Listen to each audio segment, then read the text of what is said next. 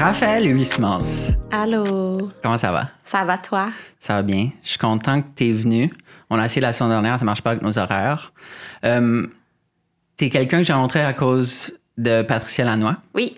Et on dirait toutes les questions que j'ai toujours voulu te poser. Tu me les as déjà posées? Non, je te les ai. Ok. Justement, on dirait que je les gardais pour maintenant.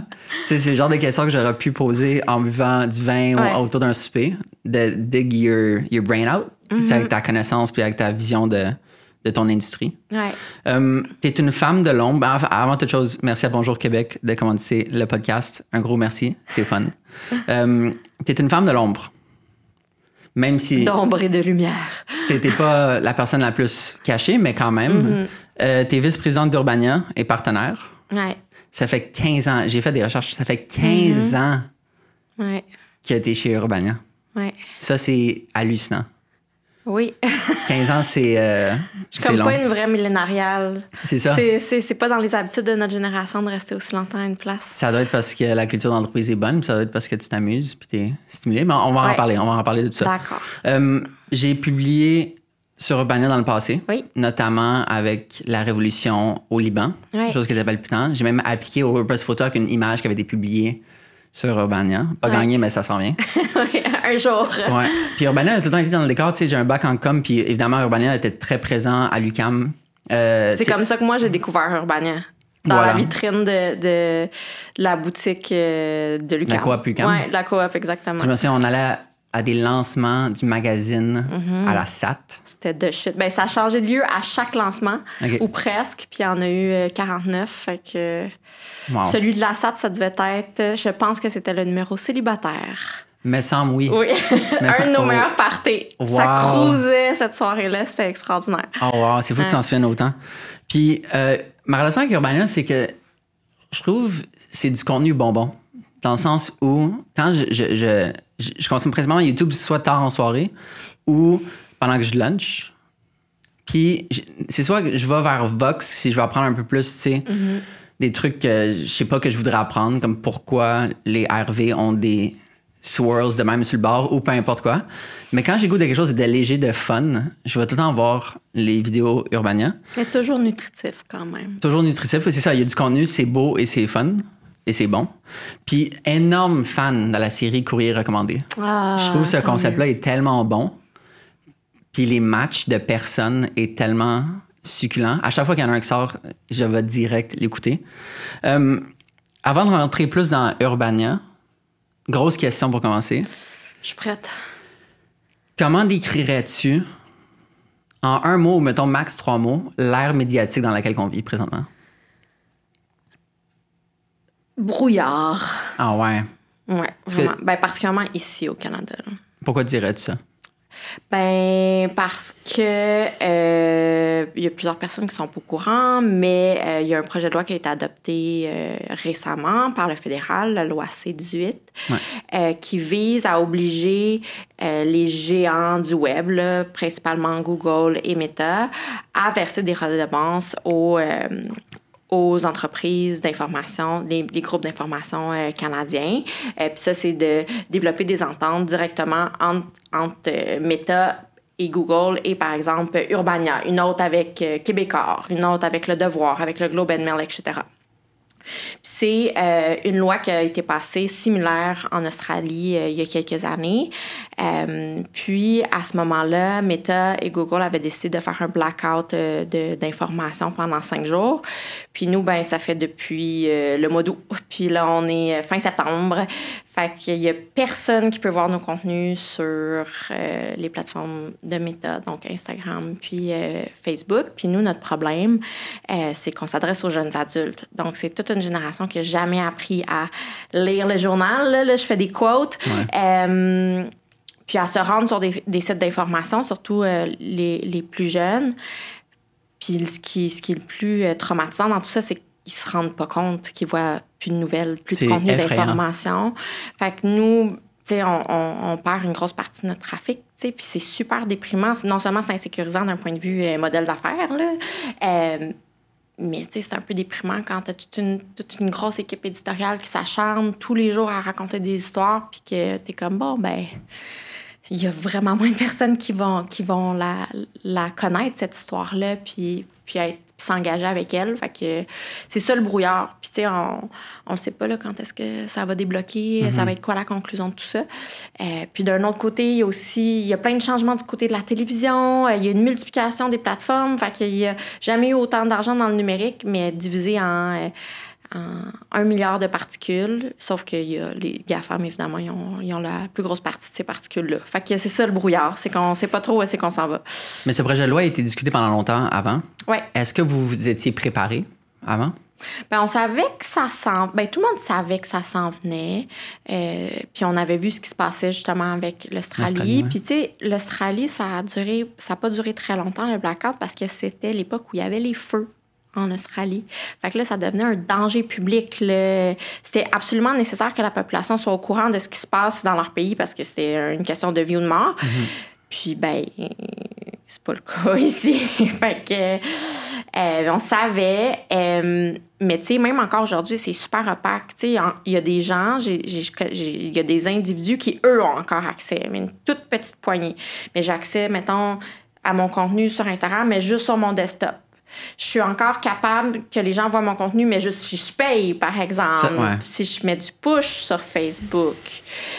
C'est tellement avoir. C'est, ben oui, c'est totalement, mais c'est aussi, c'est un, algorithme puis des décisions qui sont 100% euh, opaques. Je sais même pas, on sait même pas où est-ce qu'ils ont pris leur liste, si tu les entreprises de presse qui ont droit à des crédits d'impôt, mais non, parce que par exemple, il y a des groupes comme Narcity, ils n'ont pas le droit au crédit d'impôt journalistique, mais sont bloqués aussi. B-Side. exactement, euh, Caribou, euh, fait que c'est à ça qu'on n'est pas préparé parce qu'on ne sait pas, on, sait pas c'est basé sur quoi, puis qu'est-ce qui va se passer? Est-ce qu'ils vont amener, apporter d'autres mesures? Euh, je ne sais mhm. pas.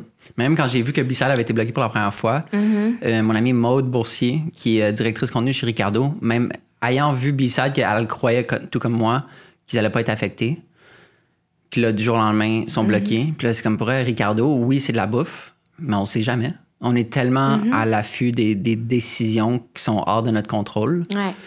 Puis mettons, ça devait tellement être un choc les premières journées quand c'est arrivé, c'est le blocage. C'était quoi l'ambiance, mettons? C'était-tu comme du découragement, de la frustration? Euh, un mélange de tout ça. Tu sais, c'est en plein milieu de l'été, fait qu'il y a une bonne partie de l'équipe qui est en vacances. Mon partenaire d'affaires Phil l'était, justement. Fait que, mais tu sais, reste que Urbana, c'est gros, mais c'est petit. on fait énormément de choses avec très peu de gens. Fait qu'on est habitué de. Je pense qu'on a gardé cette, agilité, cette agilité-là puis cette capacité à se revirer sur un scène. Fait que très rapidement, avec des membres de l'équipe de, plein de départements différents, on s'est assis, on a inventé une campagne, puis sept jours plus tard, elle était en ligne. Euh, puis c'est une campagne qui vise justement à sensibiliser les gens qui tombent sur notre contenu via.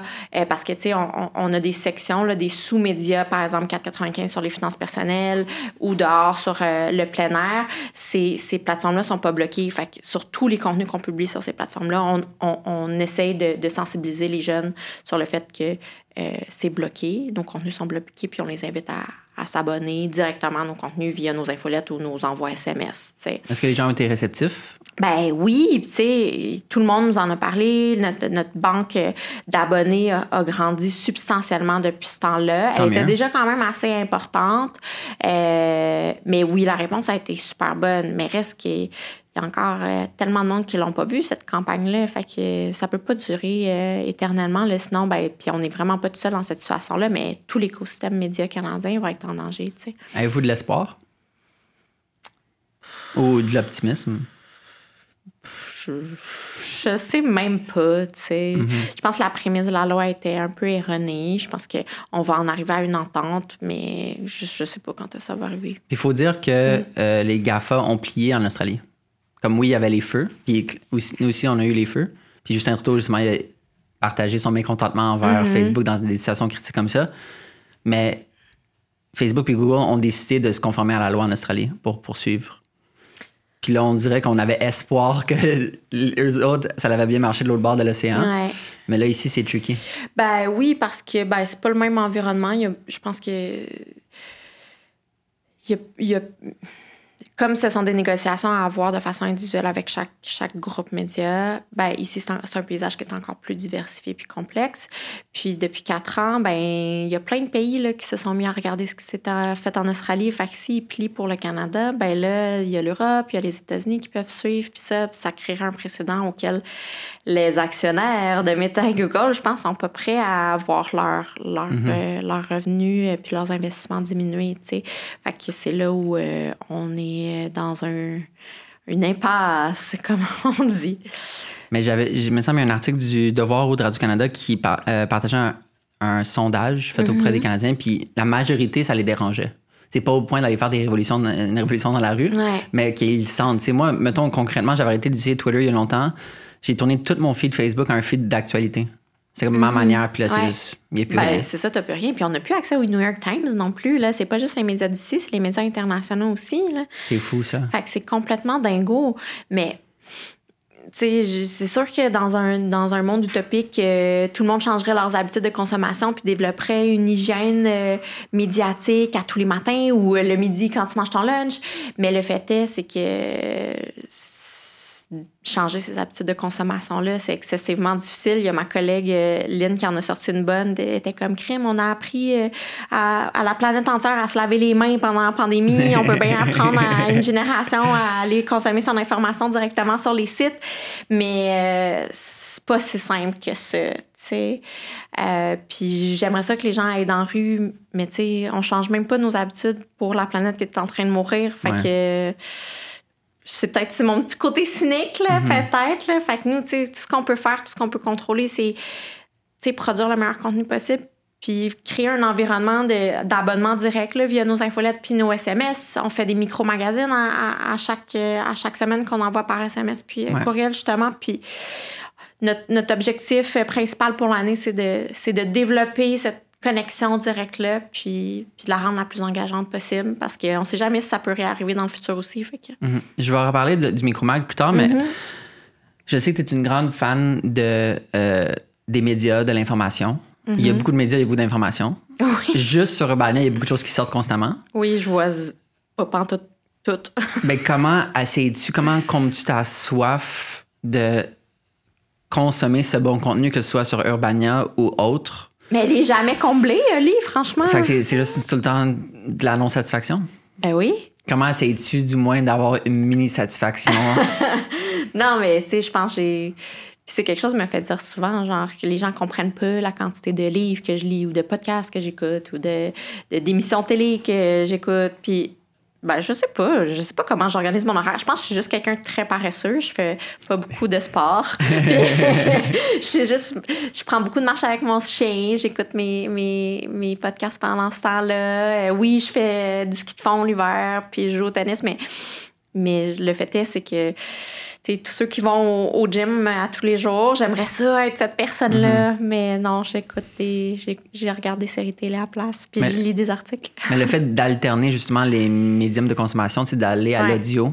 C'est quoi les podcasts que tu écoutes, mettons? Parce que je me semble que tu en écoutes euh, d'actualité. Oui, ben j'écoute de Daily à tous les jours.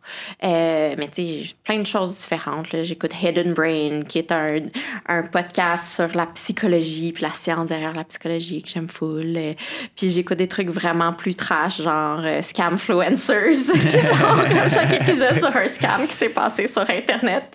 Euh, mais c'est ça, je pense c'est super important quand tu t'informes ou que tu te divertis, que tu aies un équilibre entre les choses qui te nourrissent vraiment intellectuellement puis qui te rendent vraiment plus brillant et les choses qui sont qui divertissent, tu sais. Ouais. J'ai- quand même, j'ai personnellement un, un- pas un dédain, mais les gens qui sont bien fancy euh, puis qui, qui sont euh, condescendants par rapport euh, au contenu de divertissement grand public, ben non, je les juge, ces personnes-là. C'est- C'est important d'avoir une culture générale qui inclut ce qui est, ce qui est super grand public parce que c'est ce qui parle au monde puis c'est le reflet de la société. Fait que c'est important qu'on s'y intéresse. Ouais. Je pense que le plus grand apprentissage que j'ai eu dans mon deck en cinéma, qu'on avait un cours sur l'histoire de la télévision puis des Mm-hmm. genres télévisuels, c'est justement que la télé est exactement le reflet de notre société.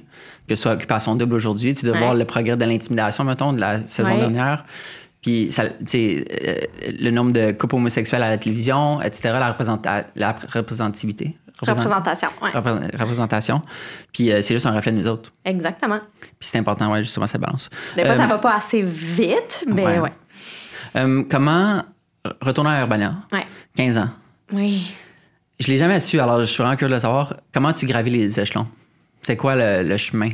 Euh, ben, pff, le chemin il est sinueux en estime. moi, j'ai commencé comme stagiaire.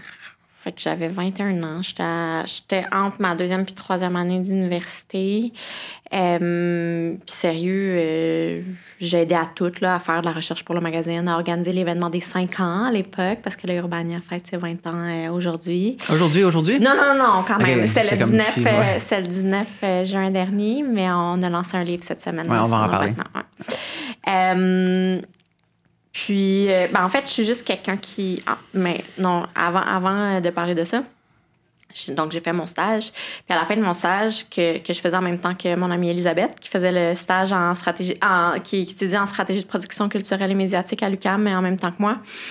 Euh, ils avaient besoin de quelqu'un pour remplacer l'espèce de coordonnatrice de studio réceptionniste qui devenait chargée de projet.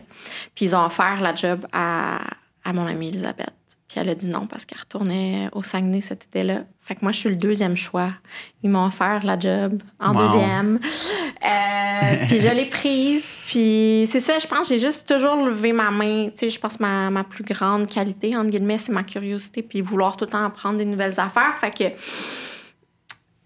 chaque fois qu'il y avait un nouveau projet, même les affaires plates, là, monter un cartable avec euh, tous les financements qui existent euh, en télé puis en audiovisuel, c'est super plate à faire. Mais je l'ai fait pareil parce que je savais que j'allais apprendre des affaires. Fait que je l'ai fait avec enthousiasme puis je l'ai bien fait. Puis après, ah, la comptabilité, je vais en faire des conciliations de carte de crédit. Je m'en fous parce que je vais apprendre quelque chose. Puis tranquillement, pas vite. Tu sais, c'est- autant j'ai fait de l'admin, après de la charge de projet, j'ai fait des demandes de subventions.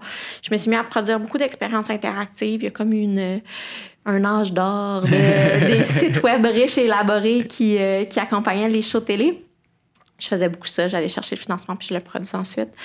Euh, après ça, j'ai levé ma main pour produire mon premier show télé. C'était C'est juste la TV, qui est comme un immense show plateau qui était tourné et diffusé en direct à l'époque, euh, que Art TV faisait avant. Puis à un moment, ils ont sorti à l'externe, puis c'est nous qui, qui avons repris la production. Mais tu sais, j'avais genre 26-27 ans, euh, un, un set de 50 personnes, euh, des gens tous vraiment plus compétents que moi. euh, euh, puis c'est ça, c'est trans- en fait, c'est de lever, euh, de lever la main. D'avoir l'audace de lever sa main puis de penser que tu peux le faire, même si tu sais pas le faire. C'est quand le déclic de devenir vice- vice-présidente? Euh, c'est en 2015, fait qu'il y a 8 ans. Je pense que ça faisait déjà. euh, ça faisait déjà un moment, 7 ans que Philippe et moi, Philippe le fondateur, on travaille ensemble. Ouais, Philippe Lamar. Ouais. Puis. Que j'ai euh, jamais rencontré, notamment. Non! Jamais. Ben, Comme j'ai- on va remédier à ça. Je pense que c'est la personne que j'ai le plus entendu son nom. Ouais, surtout en ce moment. C'est. Ouais. Puis, euh, jamais rencontré. Ben, on va C'est un mythe. ça. Pour moi, il Un n'existe pas. mythe. Il est mythologique. Eh boy. Moi, c'est la personne que, avec qui j'ai passé le plus de temps dans ma vie, je pense. Ben voilà. Ouais. euh, fait que c'est ça, ça. Je pense que ça faisait déjà sept ans qu'on voyait qu'on travaillait super bien ensemble. Puis je pense que j'ai le genre de personnalité qui, qui, euh, qui stimule beaucoup. Philippe, il aime les gens, c'est ça, qui sont prêts à tout, qui ont le couteau entre les dents, qui ont l'audace de, de se plonger même s'ils savent pas nager. Euh, puis ouais, m'a demandé de- d'être son associé. On est devenus associés, puis euh, de diriger l'entreprise avec lui. Puis je- on l'a jamais regretté, même si des fois c'est tough. Mais tu sais, je pense qu'on est deux fervents croyants en euh, la direction bicéphale. Qu'est-ce que ça veut dire, ça, Ben, bicéphale? c'est être deux personnes. Tu sais, Ok. Je pense qu'il y a la plupart des. des- il y a plein. Puis il y a des livres qui sont écrits là-dessus. Il y a plein d'entreprises qui sont dirigées par deux personnes qui sont complémentaires, qui s'en vont dans la même direction, mais qui ont des approches différentes. Puis c'est ça. Phil et moi, on est vraiment euh, yin et yang euh, à ce niveau-là. Euh, Urbania a eu beaucoup de différentes périodes. Tu sais, Il y avait le magazine physique, le magazine a fermé. Euh, là, il y, a- il y a les micro-mag, il y a la télé. C'était- Parmi tout ça, c'était quoi le- la période la plus éprouvante? Éprouvante? Ouais. Ben, tu sais, même le magazine, il n'a pas particulièrement fermé. C'est juste que pendant la pandémie, euh, comme ça coûte très cher à imprimer, et à envoyer, on était comme, bon, ben, au mieux, au lieu d'envoyer 100 000 à l'imprimeur, puis au, euh, à Post Canada, on va garder des euh, employés. Mm-hmm. Mais je dis pas qu'on va, on va pas leur partir un jour. Là. Mais oui, la pandémie, c'était, c'était le plus éprouvant, mais je sais pas, tu sais, je pense que ça fait tellement longtemps, on en a tellement vécu des périodes. Tu sais, à chaque cinq ans, j'ai l'impression qu'il y a une nouvelle mue, tu sais, comme un serpent, là. Tu sheds, euh, Ouais. tu, te débarrasses de ton ancienne peau, puis, euh, puis t'en as une nouvelle, puis c'est des moments difficiles à passer, c'est inconfortable, t'es pas bien. euh, puis en ce moment, c'est pas confortable non plus, ce qui se passe, le brouillard dont on parlait plus tôt, tu sais. Mais c'est ça l'expérience, c'est ça être 15 ans à une place, c'est- c'est que tu le sais que ça va, tout n'est que changement, puis que ça va évoluer, puis que la lumière va revenir. puis, mais la pandémie, c'était extrêmement difficile, bien que comme on était toute une planète dans la même situation, on se confortait un peu dans le fait que on n'était pas tout seul à vraiment pas savoir quoi faire. Mais d- du point de vue consommateur, de mon point de vue, Mm-hmm. vous avez su, malgré les, évidemment les difficultés au départ, Ouais. de euh, vous débrouiller là-dedans, Mm-hmm. puis de vous, si je- peut-être je me trompe là, mais de vous tourner plus vers le contenu de marque, ça se peut-tu? Ben, on en a toujours fait, même dans le magazine, tu sais, les pubs imprimés, là, les pages de pub. Souvent, c'est nous qui les designions pour nos clients pour que ça fitte avec le thème. C'était C'est ça. tous des magazines thématiques, tu sais. Euh, fait que c'est une forme de contenu de marque à quelque part. Mais c'est sûr que justement, autour de 2015, euh, tu sais, avant, euh, le magazine puis Urbania, c'était vraiment séparé de nos activités d'agence parce qu'on avait une agence qui s'appelait Toxa. Puis on faisait des sites web, euh, surtout, dans- on travaillait beaucoup dans le culturel, mais on faisait euh, du design, des identités, puis tout ça. C'est ça qui était payant. Puis on, on- fabriquait du contenu pour des marques, mais tu sais, qu'eux-mêmes euh, diffusaient. Puis c'est en 2015 où euh, tout le monde a commencé à parler des millennials, justement des millénarios. Puis là, on était comme Ah, ben nous, ça fait. euh, ça fait un petit bout, là. Ça, depuis 2003 qu'on entretient une communauté de millénarios, de jeunes adultes. Puis euh, là, les clients ont commencé à se dire que ce serait une bonne idée de passer par nous pour les rejoindre. Fait que c'est là où on a commencé à. Le contenu qu'on faisait pour les marques avant, ben là, on, on faisait pour eux, mais avec la différence où notre client ultime, c'est nos audiences. tu sais. On fait du contenu pour eux auquel on associe une marque. Euh, c'est comme ça que qu'on- c'est ça qui paye, dans le fond, le. le L'autre 90% du contenu, qui est du contenu éditorial, qu'on est les, dont on est les seuls maîtres, euh, ben, c'est payé par, entre autres, euh, cette partie de contenu de marque-là, puis euh, aussi les activités télévisuelles qu'on a là. Les, les, les marques ont l'air d'aimer. J'ai comme un, c'est un feeling encore basé, basé sur aucune rationalité, mais on dirait que les marques aiment travailler avec vous. Oui, vous avez l'auditoire, ce, ce jeune auditoire, mais pourquoi tu penses que les marques aiment autant travailler avec vous? C'est quelque chose qu'on se fait dire souvent. Mais tu sais, je veux dire, on peut pas plaire à personne. Tu sais, même là, on a à chaque, chaque nouvelle entente qu'on fait signer, la première page, c'est un genre de manifeste où on explique que, ben, comme je le disais précédemment, c'est notre client ultime, c'est notre audience, c'est nous qui la connaissons, cette audience-là.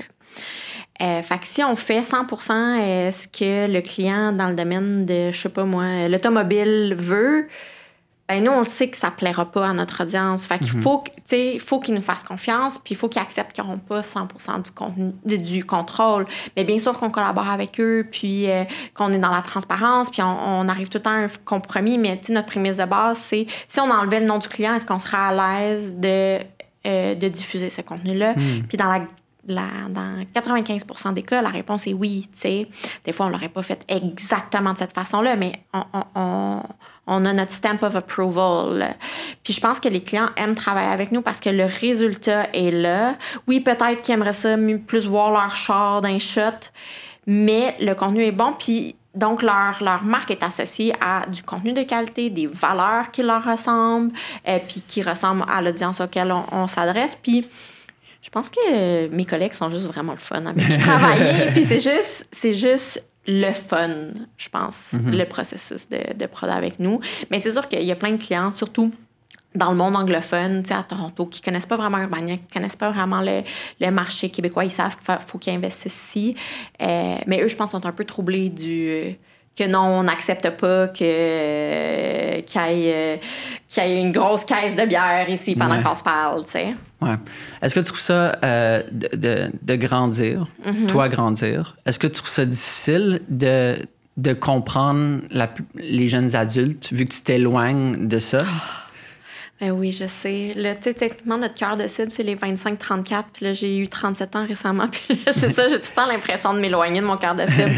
ben, tu sais, on embauche surtout des gens qui font partie de cette cible-là. Ça fait 20 ans que c'est ça qu'on fait. Euh, ben oui, c'est tout le temps un peu choquant. Tu sais, il y a tout le temps des. De plus en plus, j'ai des clashs générationnels avec certains de mes collègues. Des fois, ils sont plus vieux, puis des fois, ils sont plus jeunes que moi.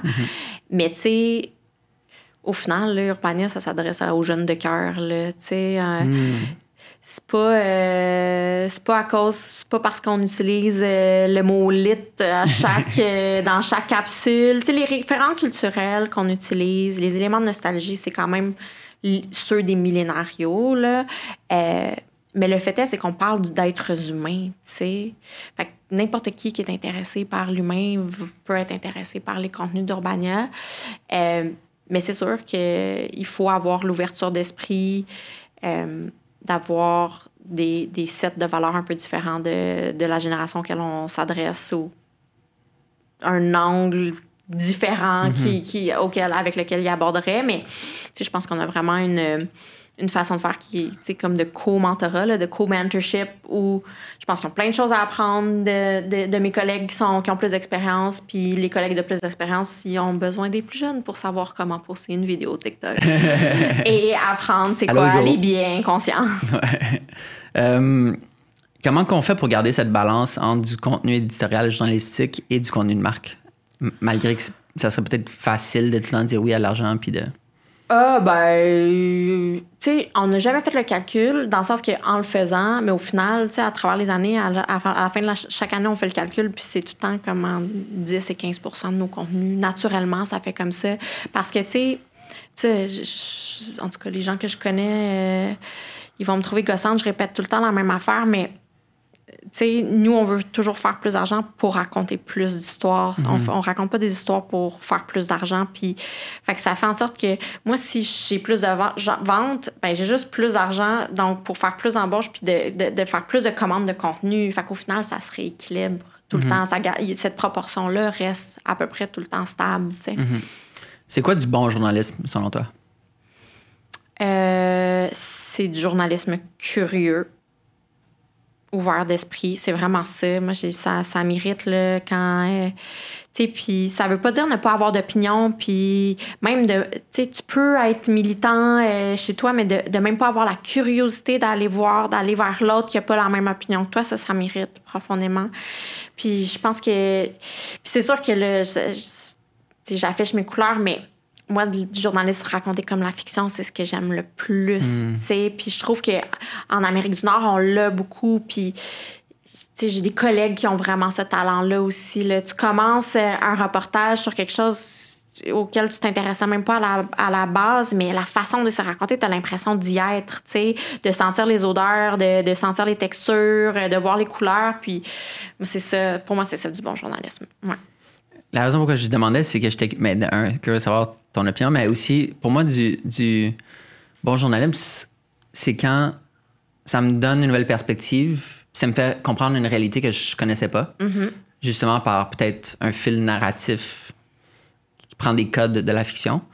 Puis il y a plusieurs numéros qui m'ont marqué. Par exemple, Jean Bourbeau, Ouais. Journal d'une vidange. Oui, ça fait partie des, des collègues dont je parlais, ouais. Ben, c'est ça, Euh, je, je- je pensais que tu allais le mentionner, mais Ouais. Jean Bourbeau, euh, photographe argentique et écrivain journaliste, Ouais. euh, qui a fait le journal d'un vidage qui, qui a décidé de faire la job d'un Ouais. vidangeur puis d'écrire c'est quoi la réalité Pendant un mois, ouais. pendant un mois. Puis ça, c'est tellement une immersion, comme Hugo Meunier aussi a fait aussi fait dans le passé. C'est tellement des immersions que je trouve qui, qui demandent du courage parce qu'il faut vraiment que tu sois dédié à ta vocation de comme vouloir raconter, vouloir le vivre pour vouloir le raconter Ouais. tu sais, prendre note des choses, puis sais, sortir de ton quotidien que tu es peut-être confortable pour aller dans des milieux un peu moins confortables. Puis c'est la manière que c'était écrit, ça, ça c'est vraiment resté avec moi quand elle a dit dans les quartiers riches, les gens nous regardent pas quand on est vidangeur, puis dans les quartiers moins riches, les gens nous offrent de l'eau puis de la nourriture. Ouais. Puis cette dualité, je trouve que ça, ça raconte tellement bien euh, des tendances sociétales euh, mais que là, on le comprend via une job. Ouais. C'est tellement beau quand une petite chose prend côté quelque chose de plus gros. Oui, puis son, son immersion, elle déboulonne énormément de préjugés qu'on peut avoir. Je trouve que ça rend cette profession-là. En tout cas, moi, ça me l'a rendue plus belle, plus intéressante parce que j'avais pas passé assez de temps à m'attarder à c'était quoi leur vie, puis c'est quoi la, à quel point leur, leur travail est, est difficile, tu sais. Puis un autre exemple qui, qui est très similaire, là, dans une autre forme, dans, dans une de nos premières incursions euh, à la télé. On faisait des minutes Urbania dans le cadre d'une émission qui s'appelait Mange ta ville, animée par Catherine Pogonat à, à RTV à l'époque. C'est un magazine culturel. Puis à chaque euh, épisode, on avait trois fois une minute qu'on prenait une, thématique. Puis là, cet épisode-là, c'est la thématique euh, rue ou urbanité. Puis c'est une des premières capsules qui a été tournée. Puis c'est justement Philippe, mon- donc mon associé, avait entendu parler d'un éboueur qui valsait comme euh, en- qui valsait avec ses sacs de poubelle quand il faisait sa job. Puis là, euh, il prenait un verre avec son ami réalisateur François Mété euh, sur le plateau. Puis euh, il en parlait, puis il était, ah, ça serait trop cool de le retrouver, tu sais. Puis là, il y a justement un camion de vidange qui passe euh, derrière. Fait que là, ils descendent à la course, puis ils vont le voir, puis ils lui expliquent, tu sais, ah, connaîtrais-tu ça, ce gars-là, euh, le, le, le vidangeur danseur? Puis il est comme, ben oui, c'est moi. Ah, wow. Fait que là, on a tourné cette capsule-là. Puis qui, c'est une minute, là, c'est tout cute. Puis il danse sur The Bravery. Puis euh, c'est ça, il fait littéralement valser les vidanges dans son camion. Puis euh, au lancement de la série, on a invité tous les pro- protagonistes euh, à faire le visionnage euh, des, des capsules. Puis je- Philippe il raconte toujours ce moment-là avec beaucoup d'affection parce que justement, ce- cet éboueur-là était venu avec sa blonde et de voir la fierté dans les yeux de la blonde de Wow. cet éboueur-là, que c'est la première fois que- qu'elle voyait son chum, euh, tu sais, mis sur. euh, éclairé sous une lumière tellement flatteuse, tu sais, puis elle était donc bien fière d'être, puis tellement en amour avec lui, puis tu sais, c'est ça notre job, tu sais, au quotidien, là, si j'avais une anecdote qui résumait c'est quoi notre motivation à tous les jours, c'est ça, tu sais.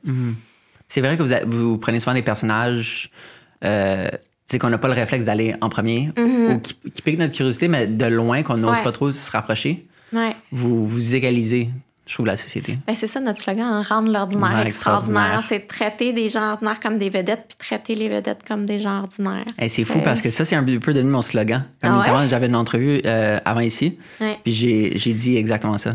Bon. Je trouve que c'est fun de mettre tout le monde sur le même pied Ouais. d'égalité. Euh, un autre, euh, en fait, euh, c'est fun parce que j'ai vu que Jean, il est allé au Kenya. Oui. Il revient, il est revenu il y a quelques semaines, ouais. C'est vous parce que Phil, le vidéaste du podcast, Oui. il a euh, c'est le documentariste de Mathieu Blanchard. OK. Puis il a, fait un documentaire pour Salomon cet été, qui a été justement dans ces communautés-là. À Iten. Ouais. OK. Pour documenter, puis Mathieu qui s'entraîne avec eux autres pour ensuite monter le Kilimanjaro pour ensuite faire le marathon de Paris. C'est une grosse quête. programme, ouais. Mais c'est fou le, le contenu que Jean a sorti, puis le nombre Ouais. de photos. Ouais. C'est comme article après article, portrait après portrait, c'est des beaux portraits. Ouais. C'est fou comment il est capable de produire autant. Tu sais, en plus d'avoir la, la difficulté de, l'argentique, le, défi Oui. additionnel. Ben, ça, c'est des défis que je maîtrise moins que toi, là, mais. non, mais même moi, argentique, j'oserais même pas investir tous mes visuels dans des pellicules Mm. qui peuvent passer des scanners d'avion puis de, de. Je sais pas c'est quoi le terme technique, de les brûler. Euh, un autre article qui m'avait marqué, c'était Jasmine Legendre, ouais. qui avait été dans euh, un CHSLD préposé aux bénéficiaires Pendant la pandémie, ouais. pendant la pandémie. Ouais. Ça, pour elle, encore une fois, gros courage. Ouais. Puis de la, tu sais, gros courage, dans le sens où je pourrais, tu sais, faire ça puis le faire en image, mais on dirait d'essayer de convaincre autant par les mots Mhm. qu'on voit pas. Faut vraiment du talent pour faire ça. Puis, je me souviens, elle a dit quelque chose du genre, t'oublies pas l'odeur de la mort. Non, non, j'imagine. Puis c'était tellement des articles, c'est comme, wow, Ouais. c'est fou que.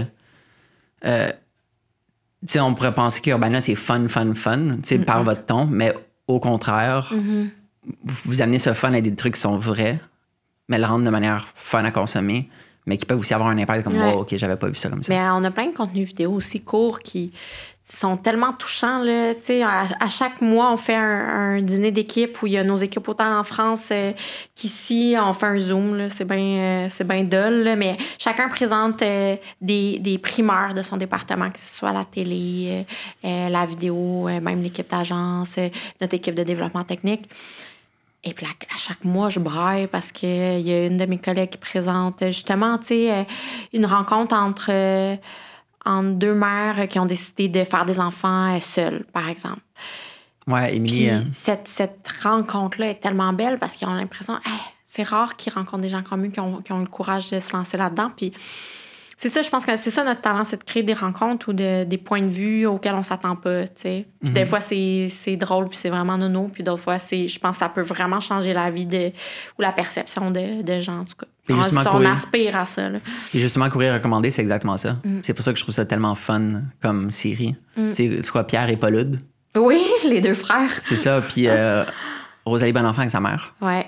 Et toutes ces. ces Pas juste des membres de la, de la même Non, famille non, qui se rencontrent, par exemple. Mais tu sais, Zach Zoya avec un prof euh, universitaire Ouais. par rapport euh, spécialisé dans le hip-hop. Ouais. Euh, à t'entendre parler, on dirait que moi j'avais en tête que les productions télé Urbania ont commencé récemment, mais la manière que tu en parles, ça fait quand même longtemps Ouais. que vous êtes impliqué dans la télé. Ouais. Ça fait combien de temps environ? Euh, en 2005, ça, c'est les, les capsules dont je parlais plus tôt, mais notre premier show télé, c'est Montréal en 12 yeux, puis ça, c'est en 2007. Donc, c'est Oh, wow, une même. série documentaire à TV5 où, justement, on a pris euh, 12 lieux de la ville de Montréal, un peu, euh, devant lesquels on passe à tous les jours, mais qu'on remarque pas. Puis, euh, on a fait, euh, on l'a regardé à plusieurs angles pour le faire découvrir différemment. Fait que, ouais, depuis 2007, on fait de la télé. Au départ, euh, tranquillement, là, une, ou, une série par, euh, par année ou deux, surtout dans le documentaire. Puis maintenant, ben, on a genre 18 projets dans différents stades de, de production en ce moment, dont euh, Wow. on est en train de monter la deuxième saison de notre première fiction, L'air d'aller, qui est à Télé-Québec. Fait que là, on s'est beaucoup diversifié. euh, Ah, c'est ça, j'allais justement demander, y a-tu comme un renouveau? Est-ce qu'on est dans une nouvelle période? Puis clairement, l'heure d'aller, nouvelle euh, première fiction. Ouais. Fait qu'avant, c'était juste du documentaire.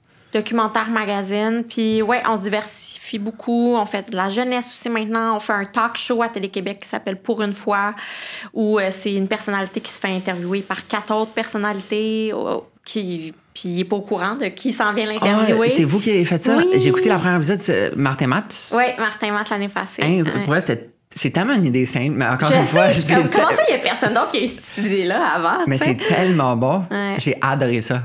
Il y a combien d'épisodes qui sont sortis de pour une fois? Ben là, il y a le pilote qui est sorti l'année passée, au mois de décembre ou janvier. Puis là, euh, je pense que c'est le troisième ou quatrième épisode de la saison régulière que- que- qui, est sorti cette semaine. Là, c'est à chaque semaine maintenant. ouais. Est-ce que tu te souviens, c'est qui les premiers après Martin Matt?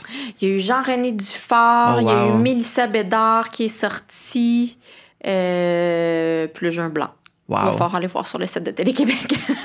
J'ai un, un, un nouvel amour pour Télé-Québec depuis quelques années. Ouais. J'étais très l'air Ramdam, Macarito. Ah, oui. Tu sais, comme je veux pas, mais ça. Moi, je suis Watatata, puis toi, t'es Ramdam. Exact, c'est ça.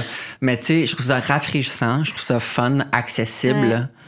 C'est juste le fait qu'ils ils ont dit oui pour la fin des faibles, qui est une, une émission, qui est un Oui. rap battle.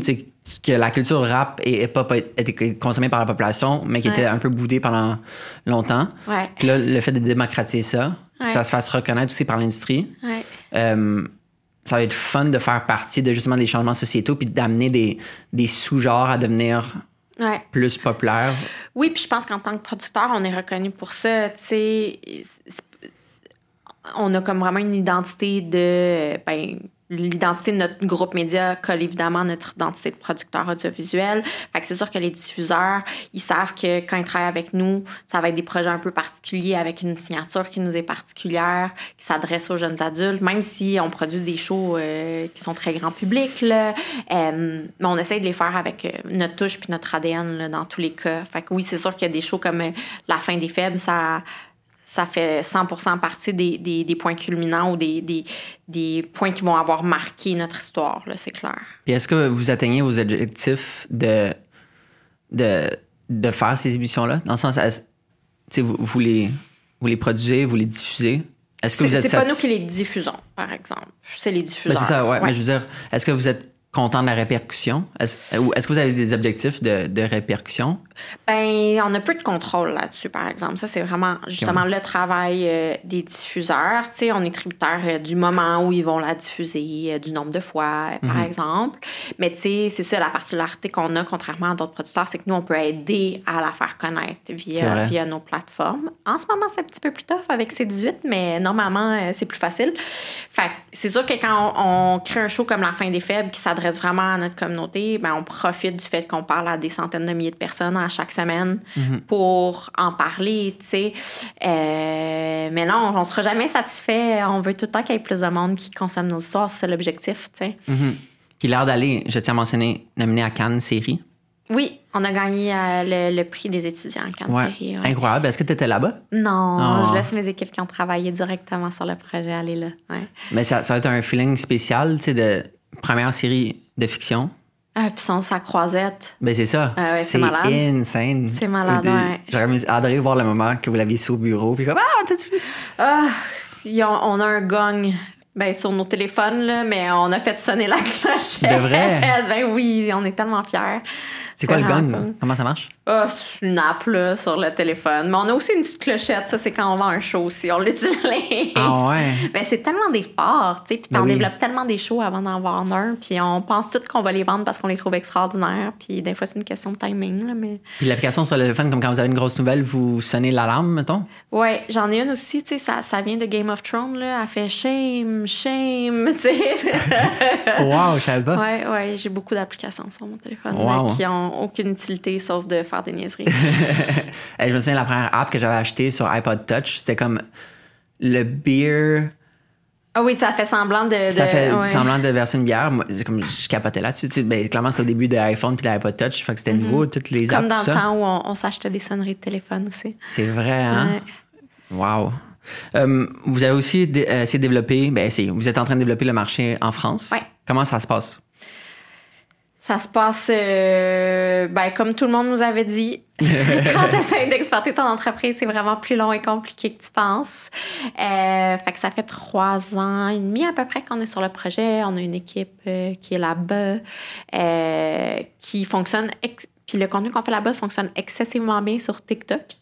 On a un gros succès avec Prof à peu près, qui est mon collègue Mathieu Becbédé, qui incarne un, un prof euh, qui calcule, euh, par exemple, qu- qu'est-ce qui se passerait si toute la planète arrêtait de consommer de la pornographie? Puis ça, il calcule le nombre de, de tonnes de CO2 que ça sauverait. Wow. Fait que chaque semaine, c'est une question si on arrêtait de faire des enfants, si on arrêtait de prendre l'avion, euh, si on arrêtait de faire... Si tout le monde faisait pipi dans la douche. euh, puis ça, c'est des millions et des millions de vues à chaque, Wow. à chaque épisode. Fait que gros succès. C'est quoi les gros défis de l'adaptation à un nouveau territoire? Ben même si on parle la même langue, là, on n'a pas du tout la même culture. là. Euh, puis surtout la même culture de consommation de l'information aussi. Tu sais, le Québec, là, on aime ça rire. On aime ça, les humoristes. On a tellement d'humoristes, ça n'a pas de bon sens. Euh, c'est qui j'étais avec sur un panel avec Eric Preach euh, il, y a, il y a quelques semaines, puis il disait, tu sais, c'est le seul endroit au monde où il y a autant d'humoristes qui ont des piscines creusées, tu sais, ça n'a pas de bon sens. Euh, alors qu'en France, c'est beaucoup plus dans le militantisme, c'est beaucoup plus politique. Fait que le ton que l'équipe éditoriale française a développé en- est, est quand même différent de celui d'ici, même si on retrouve plein d'éléments communs avec, qui, qui partagent le même ADN. Euh, mais notre objectif, c'est de faire le plus de projets en collaboration, tu sais. On fait une série pour Arte en France qui s'appelle Fragment. Euh, c'est tout simple, ça fait deux, trois ans qu'on fait ça. Ouais, je l'ai vu passer, mais explique-le dans le C'est ça, c'est. Comme on dit à l'interne, c'est comme une salade de tomates. là. Dans le sens, ça prend juste des bons ingrédients. C'est pas vraiment une recette. là. Mais en gros, c'est qu'on on trouve des histoires où c'est des gens qui racontent un moment charnière dans leur vie qui ont marqué le cours de leur, leur existence. Fait que c'est comme on a fait construire une espèce de, de fauteuil, là, de boîte grise qu'on transporte à l'extérieur. D'ailleurs, ça, à, penser à posteriori, crime que c'est compliqué. Puis on fait des tournages ici, en France, en Allemagne, parce que Arte est une, chaîne franco-allemande. Puis ces personnes-là se livrent, font juste raconter leur, leur histoire comme au présent, comme si ça se passait là. Puis, euh, c'est la série numérique la plus consommée de Arte. là. Wow. C'est des, on, est, on doit être à 40-60 millions de visionnages. Euh, c'est tellement simple, mais c'est tellement beau. Puis les commentaires, tu sais, on est tellement habitué maintenant que tous les commentaires, ça soit hargneux. Moi, ça me décourage. C'est l'affaire qui, qui, qui me déprime le plus, là, lire les commentaires sur Internet. Mais là, c'est comme, waouh, merci Arte, j'adore ces fragments de vie. Puis, tu sais, oh, c'est tellement charmant l'accent québécois, au lieu de se faire bâcher comme d'habitude. Euh, puis, tu sais, celui qu'on a sorti cette semaine, c'est un, un infirmier québécois qui est sorti de l'école en 73, puis tout de suite, ils l'ont chupé dans le Grand Nord.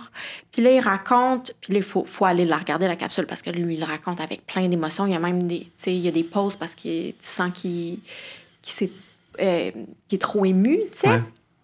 Puis il raconte que dans, dans les, les premiers jours de son, de son affectation là-bas, tu sais, lui, il n'a jamais rien fait de tout ce qu'on lui demande de faire. Tu étais tellement multitâche à l'époque, surtout là-bas. Puis il rencontre un, un jeune gars qui prend une radiographie, puis son cœur, il, est deux fois la taille qu'il est supposé d'avoir. Il- je me rappelle pas si c'est une infection ou quoi que ce soit. Puis là, il appelle à Québec. Puis là, OK, il faut l'amener en avion tout de suite. Mais là, c'était la grosse tempête. Il fallait que tu suives les, les, les fils électriques pour savoir où tu t'en allais parce que tu tu voyais pas à deux mètres devant toi. Euh, puis ça a pris comme quatre jours avant que que l'avion euh, arrive. Euh, il, a, dormi avec lui pendant quatre jours chez lui parce qu'il n'y avait, pas, il avait pas de lieu pour l'accueillir à, à la clinique sur place. Bref, le petit gars s'en sort. Puis c'est euh, 40 ans plus tard qu'il est retourné dans le Grand Nord pour donner une formation.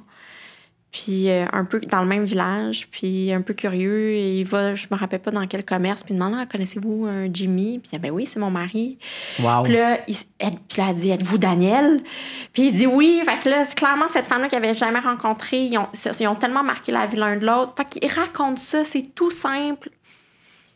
Mais tu sens à quel point c'est, des moments qui, qui, qui ont changé la vie à tout jamais de ces gens-là. Puis c'est soit des, des, des, des coïncidences exceptionnelles, puis des fois, c'est des, des anecdotes euh, qui semblent mondaines, mais c'est juste beau et doux, tu sais. En tout cas, bref, c'est vraiment un- une série exceptionnelle. Comment trouvez-vous les vraiment. histoires?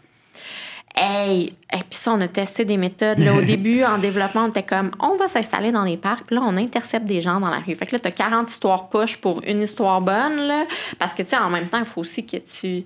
Tu sais, je t'aborde, toi, euh, par rapport, euh, par hasard dans la rue, là. tu sais, Ouais, dur si t'es pas préparé, ouais, c'est ça. Fait que là, on s'est donné des espèces de terrains de jeu, fait que des, des genres de thématiques. là. Fait que, mettons, la famille, le travail, les animaux. euh.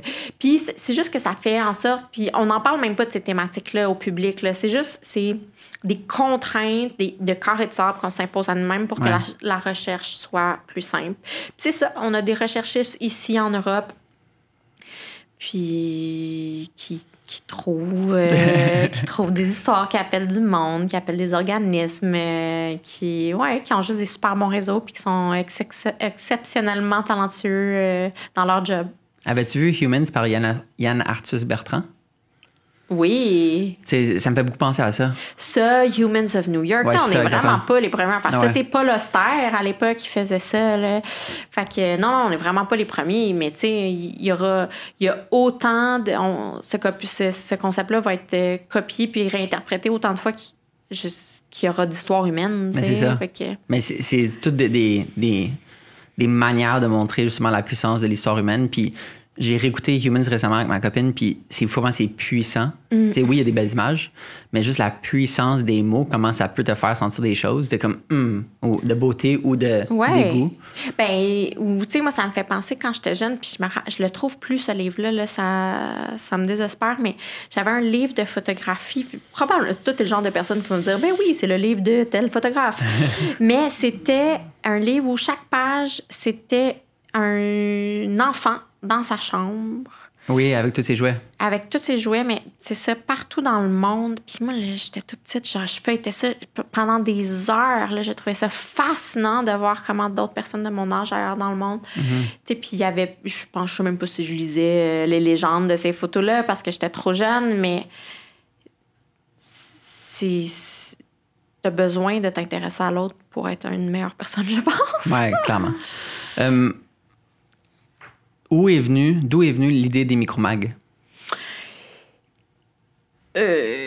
Euh, c'est venu. Eh boy, ça fait, En fait, explique- longtemps qu'on est là-dessus. là. Explique c'est quoi un micromag. Ouais, un micromag. C'est euh, un bouquet de contenu qu'on envoie chaque semaine euh, par courriel ou par SMS dans le téléphone des gens.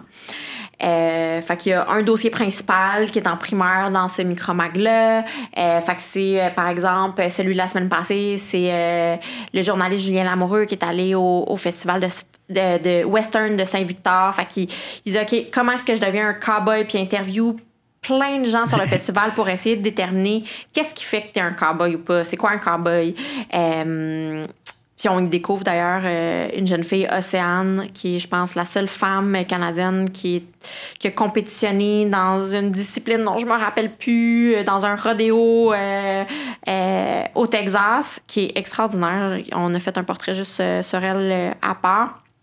C'est comme une histoire découpée en plein d'écrans. C'est vidéo, il y a des sondages, après ça, il y a des articles. C'est vraiment comme un micro-magazine pour le mobile, mais animé et interactif. Puis surtout focus euh, vidéo.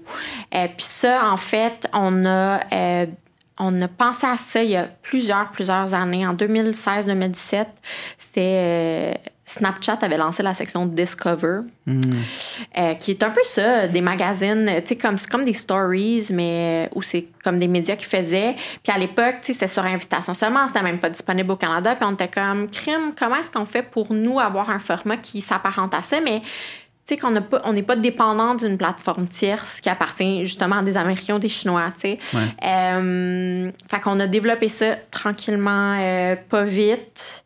Fait des années qu'on travaille là-dessus. Puis là, là, ça fait un- on, a- on vient de finir un cycle de un an où on en fait à chaque semaine. Où on, puis parce qu'il faut développer plein de nouveaux codes narratifs aussi. C'est tout l'outil technologique derrière. C'est comment tu l'envoies aussi. Comment est-ce que Ouais. tu en fais la promotion? Euh, fait que là, nous, on le fait pour nous, mais c'est rendu qu'il y a d'autres d'autres entreprises qui l'utilisent aussi. là. C'est devenu un produit Ah technologique. ouais? là. Que vous vendez fait que le, le modèle euh, de la chose? Oui, exactement. N'importe qui pourrait euh, Ah ouais, à- y accéder puis faire son propre micro-mag. là. Ah, wow! C'est ça, parce que j'ai jamais. Tu sais, là, tu mentionnes euh, Discovery par Snapchat, mais j'avais jamais vu quelque chose de similaire à ça. C'est comme. C'est un entre-médium de plein de médiums. Oui, c'est ça. C'est weird. C'est un genre de melting pot de stories Instagram, de magazines imprimés traditionnels, de c'est ça, de Discover, de, de YouTube, de tout là. C'est Mais- très comme Urbania aussi, je trouve. Dans Je, le sens. je vais vraiment, je le prendre comme un Ben oui, compliment. mais c'est très comme fun. Oui, on essaie. Ben ça, c'est le contenu qui est à l'intérieur là, mais Mais ouais. c'est ça. Mais même Ah. dans la manière que c'est présenté, tu sais, c'est comme. Mais à chaque semaine, on teste des nouvelles affaires. T'es comme, ah, tu sais, ça, c'était peut-être un peu trop long ou il y a trop de ça. OK, on essaye une nouvelle affaire. Puis ça, c'est l'affaire la plus thrillante au monde. C'est vraiment un laboratoire. Tu sais, puis vu que c'est à nous, tu sais, on n'a pas de clients pour ça. C'est nous-mêmes. là, notre- Fait qu'on peut bien tester n'importe quoi, tout ce qu'on veut, à la vitesse qu'on veut. Fait que ça, c'est vraiment un privilège, tu sais. Euh, Édition Cardinal publie le livre des 20 ans d'Urbania. Oui. À quoi peut- peut-on s'attendre? Euh, ben même moi j'ai appris des affaires. Fait que non, c'est l'autrice Tatiana Polvoy. euh, tu sais, on- elle est en orbite autour de nous depuis toujours. Étrangement, jusqu'à récemment, elle n'avait jamais collaboré. Elle n'a jamais écrit pour le magazine. Mais moi, j'ai un club de lecture avec elle depuis genre 10 ans. Puis, euh, c'est une des meilleures amies de Catherine Perrault-Lassard, qui a été rédactrice en chef pendant des années. C'est, elle incarne Urbania Catherine. Puis, euh, étrangement, elle n'avait jamais collaboré avec nous. Jusqu'à récemment, elle a fait des chroniques euh, euh, pour un de nos shows télé. Puis là, elle fait des, chroniques pour un de nos médias en ligne aussi. Puis elle a interviewé 80 personnes. Euh, dont certaines que je, je connaissais même pas, euh, sur c'est quoi Urbania, mais c'est quoi l'époque dans laquelle on, on a émergé aussi? Tu sais, c'est pas, euh, c'est pas juste euh, ah, on est beau puis bon. Là. Il, y a, il y a quand même énormément de passages qui nous remettent en question, qui parlent des moments vraiment moins glorieux de notre histoire. Est-ce qu'on est trop. Est-ce qu'on est trop woke? Est-ce qu'on est trop pipi caca poil? Est-ce que euh, on est trop subjectif? C'est plein de questions auxquelles elle répond, puis évidemment plein d'anecdotes euh, croustillantes. euh, intéressantes, des gens pour qui euh, collaborer, ça a changé euh, leur vie, d'autres qui ont haï ça, puis c'est bien correct.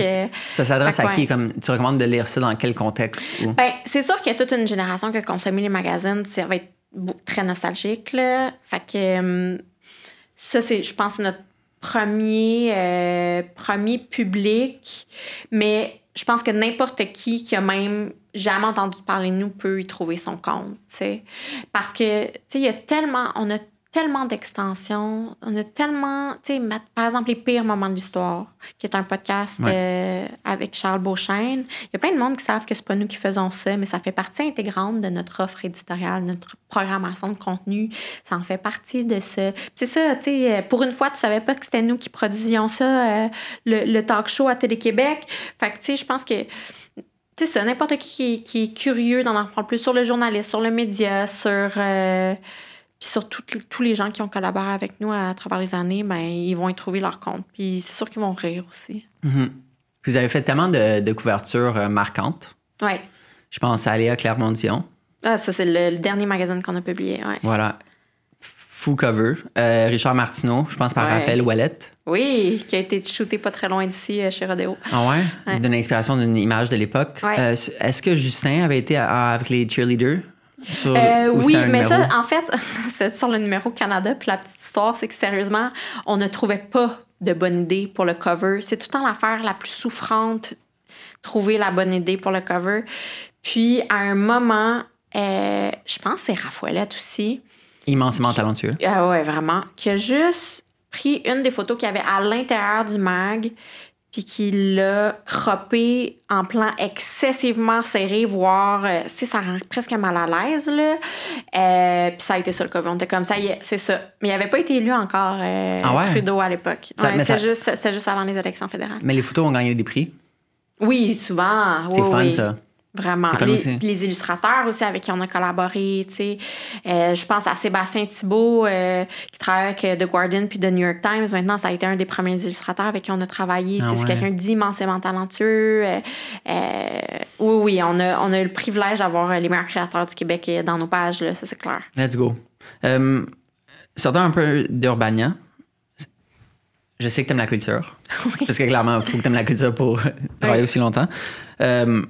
C'est quoi tes top 3 activités culturelles? Euh, hey, mais là, ben, je vais juste parler récemment. Je suis allée voir Rondelet la fin de semaine dernière à Granby, of all places. Quoi Rondelet? Rondelet, c'est une pièce de théâtre documentaire de Justin Ça, c'est, the parenthèse, garde ton idée. Euh, c'est, ma révélation de théâtre documentaire. C'est extraordinaire. C'est non, je, Annabelle Soutard, c'est, un génie. Euh, j'adore cette femme. Euh, fait que, ouais, Théâtre documentaire, moi aussi, quand même, révélation. J'adore ça. Tu sais, je veux dire, te garder euh, captif et sur le bout de ta chaise pendant quatre heures en te parlant de Hydro-Québec, c'est quand même. Euh, est-ce que c'était ta pièce, J'aime Hydro, est-ce que c'était ta pièce euh, révélation?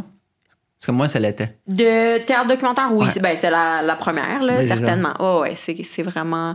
Tu sais, avant d'en avoir vu, là, j'essayais d'expliquer à mon chum avant d'aller voir Rondelet sais, puis il est anglophone, puis j'étais comme, OK, c'est, tu sais, documentary theater play. Puis là, il était comme, moi, mais c'est quoi? Je comprenais rien. Mais c'est vrai, tant que tu l'as pas vu, tu comprends, tu t'imagines pas ça ressemble à quoi, tu sais. Euh, fait que ça, c'est une activité, bon, dans mon jeune temps, j'allais souvent voir des concerts. Mais, là, mais attends, parle de euh, Rondelet, c'est quoi Rondelet? Ah, Rondelet, donc, pièce de théâtre documentaire sur l'industrie euh, laitière. Oh. La question de base, c'est euh, qu'est-ce qui provoque euh, toute la détresse psychologique des, des, euh, des, producteurs laitiers. Oh, wow! Mais après ça, ça se développe évidemment la quête. Tu sais, en termes de documentaire, tu pars avec une question, mais après ça, tu n'as aucune idée où est-ce que ça va te mener. Euh, puis finalement, ça se, ça se déploie dans même les questions politiques, environnementales, industrielles derrière l'industrie du lait. Fait que tu apprends plein d'affaires. Puis sur, comme dans la plupart euh, des produits documentaires, tu finis ça, puis t'es comme, bon, ben, we're doomed. puis il n'y a pas de solution. Euh, mais non, c'est vraiment excellent. Mais je pense, je pense pas qu'il y a beaucoup d'autres représentations, mais c'est une, une, pièce exceptionnelle. Avant que tu parles des concerts, quelle autre pièce euh, documentaire t'as vu qui t'a marqué? Ben, ça, c'est une autre initiative de porte-parole, mais ils ont organisé des. c'est pas vraiment une pièce de théâtre, mais des pitchs récemment euh, où il y a plein de créateurs qui, pendant plusieurs semaines, ont été accompagnés par euh, des collaborateurs de porte-parole pour développer des concepts de théâtre documentaire, puis ils ont pitché ça devant le public. Ça a été jugé par Annabelle Star, euh, euh, Christine Beaulieu et qui d'autre? Ah, Monique Néron. Puis ça, c'était tellement trippant voir euh, des jeunes de la relève qui ont jamais fait ça, puis développer tout un, tout un, un, un concept de théâtre documentaire. Ça, c'était vraiment trippant. J'ai capoté. Wow. J'ai vu Rose et la machine. Ouais. Super bon aussi, qui parle de l'autisme, Ouais. qui est des, des, des challenges par rapport à avoir un enfant autiste. Contre le- euh, J'aime pas ça dire ça, mais contre le système, mettons. Ouais. Tu sais, là, ouais. Ou euh, Féministe pour homme, pour l'homme, pour homme, de Sophie Cadieux. Ah, j'ai pas vu ça. C'est comme, je sais pas si c'est considéré documentaire, mais j'imagine. Puis euh, tellement bon. C'est tellement impressionnant de voir un monologue pendant une heure et demie. Oui, mais C'est de- c'est ça, puis ça vient. Tu t'imagines pas que ça va être aussi captivant. Exact. tu sais. On dirait que c'est rébarbatif, puis une fois que tu es là, c'est comme. euh, le talent de ces gens-là est exceptionnel. Ouais. Ouais. En continuant avec le concert? Ah oui, puis là, je suis trop vieille. Là. J'aime, j'aime ça m'asseoir maintenant. mais je vais de temps en temps. Fait que consommation culturelle, c'est là. Euh, mais puis sinon, je lis beaucoup quand même. Là. C'est, ça fait partie de mon hygiène euh, quotidienne. Puis c'est ça, c'est niaiseux, mais j'ai un club de lecture. Ça m'oblige à lire des livres euh, auxquels- vers lesquels j'irais vraiment pas en librairie. On, fait, on, on, on se donne comme contrainte que c'est que du keb, que du québécois. Fiction, pas fiction? Euh, ça dépend. Ça, on a, Ah, les deux? Ouais, ouais, les deux. On, selon nos envies. Euh, Et à chaque combien de temps vous vous rencontrez? ben là, c'est ça. Depuis la pandémie, une couple de membres qui habitent plus à Montréal. C'est plus compliqué. Mais on, tu sais, je te dirais genre 5-6 fois par année. OK. Mais tu sais, des fois, on fait des erreurs, comme se donner un livre de 900 pages à lire en un, un mois et demi. C'est bon. Mais ouais, ça, c'est très précieux pour moi. Puis d'avoir ce- cette partie-là en plus de mes lectures. euh, J'allais dire traditionnelles, je sais pas si ça existe, là, mais est-ce que c'est vers quoi moi je vais naturellement, mettons? Ouais. Où est-ce que t'aimes le plus lire? Qu'est-ce que j'aime le plus Où lire? est-ce que t'aimes le plus lire? Euh, en vacances. Non, mais le week-end, tu sais, mais j'ai le privilège aussi que mes parents habitent en campagne. Fait que lire, euh, lire euh, dans les cantons de l'Est, dans la forêt, il n'y a rien de plus exceptionnel. C'est où dans les cantons? À West Brom. Puis justement, je vais parler de ça, à quel point euh, tu sembles très ouverte à l'exploration de la gastronomie d'ici, Oui, oui. dans ces petites, euh, ces petites subtilités, dans ces produits, justement. Ouais. Ben, j'ai eu ma phase euh, cueilleuse, là. Mais c'est ça. comment comment s'est passée ta phase curieuse? J'ai souvent des phases. Moi, je, me, je tripe intense sur, euh, genre, euh, faire de la poterie, après euh, être chasseuse-cueilleuse. Non, mais puis ça m'intéresse encore. C'est juste que ça demande un dévouement euh, particulier. Euh, mais je vais toujours être curieuse par rapport à ça. Tu sais, justement, aux éditions Cardinal aussi, il y a Forêt puis Cueillir là, de Ariane. euh, Paris-Legal. Paris-Legal, merci. euh, qui euh, qui m'inspire beaucoup. J'ai tout le temps mes petits guides. je prends des cours de cueillette de champignons. je pense, en fait, au-delà de la gastronomie d'ici, c'est surtout la nature. Tu sais, j'ai assez tôt assez tôt dans ma vie, euh, j'ai habité en plein dans une forêt. Euh, je suis très, très forêt. J'adore m'y retrouver. J'en ai besoin.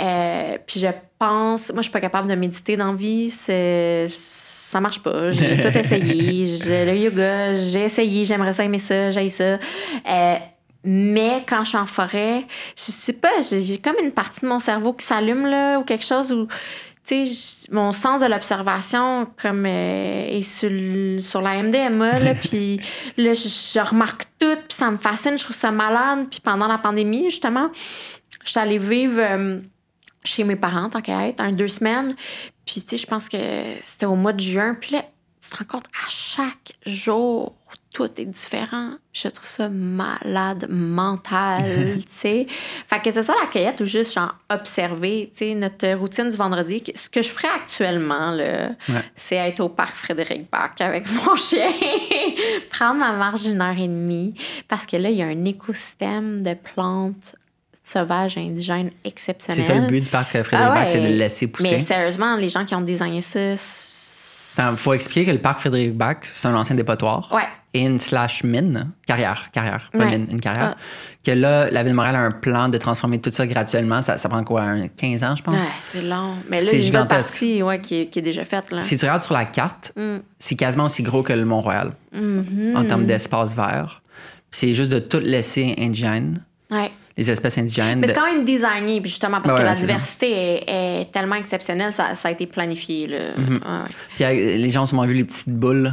Ben, qui fait le cover de ton livre, Ouais, Saison de. Montréal. Puis je pense que c'est avec toi qu'on avait réalisé que les boules sont vertes en hiver, mais blanches en été. Ouais, je, non, moi, c'est pas avec moi que tu avais Non? réalisé ça, mais euh, je, je- Mais de par, tu sais, c'est tellement. Là, là, c'est un peu weird là, sur le cover, mais c'est- tellement un vert subtil qui a l'air Ouais. blanc à côté d'un vert plus prononcé. Tu sais, Ouais, c'est comme pimpant. Printemps puis hiver, Ouais. fait que c'est différent, mais quand la verdure pousse, Ah, c'est vrai. puis là, l'insectarium, on fait des installations justement Oui, j'ai vu. avec des trucs recyclés. Ouais. Mais je trouve tellement un parc euh, tellement grand fun que les gens consomment passer. Et tu, mais, Ah non, passer. hey, sérieux, moi, je suis là chaque semaine. Il n'y a personne. Ouais. Puis l'hiver, je vais tout le temps ce qu'ils font. On est tout seul. Je comprends pas. C'est c'est un endroit magique, Mhm. exceptionnel. Je- ça devrait être plein tout le temps. À chaque fois qu'il y a des touristes qui viennent ici, je suis comme aller au parc Frédéric. Ouais. C'est dans la, la cité du Cirque du Soleil. Alors, c'est pas un, un coin très connu. T'as le Taz, Oui. t'as le stade de soccer de Montréal, pas le stade Ouais. Saputo, le stade de soccer de Montréal. Ouais. Est-ce que les pistes de ski de fond sont tapées l'hiver ou c'est les gens qui Oui, les tapent? euh, ça dépend des jours. Ça dépend dire ça ça. Dépend de la motivation. C'est pas les, les plus belles pistes de Montréal, mais si t'es aventurier, euh, c'est correct. Mhm. Mais c'est tellement un coup de parc. C'est Ouais. tellement, je trouve, difficile de prendre en photo. Ah, ça, je pourrais, Ouais. pas, je pourrais pas te dire. Je sais que c'est pas mais euh, as-tu pu découvrir, vu que tes parents sont dans les cantons, as-tu pu découvrir beaucoup le coin? Ah oui, j'adore ça. Ben moi, un jour, je vais, je vais y habiter. Là. Clairement. Quand je vais être à puis qu'ils n'auront plus besoin de moi chez Urbana, je vais aller habiter C'est quoi des activités préférées à faire dans le coin? Ben là, j'ai découvert, il y a, j'ai découvert, on m'a fait découvrir il y a euh, trois semaines, Sugary Farms, qui est une ferme qui appartient, je pense, puis là, ça se peut que je me fasse corriger, mais dans, il y a- dans- parmi les, les propriétaires, il y a euh, ceux qui avaient le, Ice House, la, Oh, wow. le taco à Montréal. Ouais. Puis à chaque samedi l'été, tu vas là et ils te font. T'as un choix de taco, that's it. Ils font des frites, ils font des chips. Et c'est festif. T'as genre 100 personnes qui mangent des tacos exceptionnels. Ils te vendent des légumes du jardin. Wow. Euh, T'achètes la sauce piquante qu'ils ont faite. C'est. euh, ouais, c'est extraordinaire. J'ai- pogné de quoi quand je suis allée là. C'est dans quelle ville? Euh, c'est à Sutton. OK. A c'est- Sugary Farm. Sugary Farm. Ok. Euh, ben, tout le village de Sutton.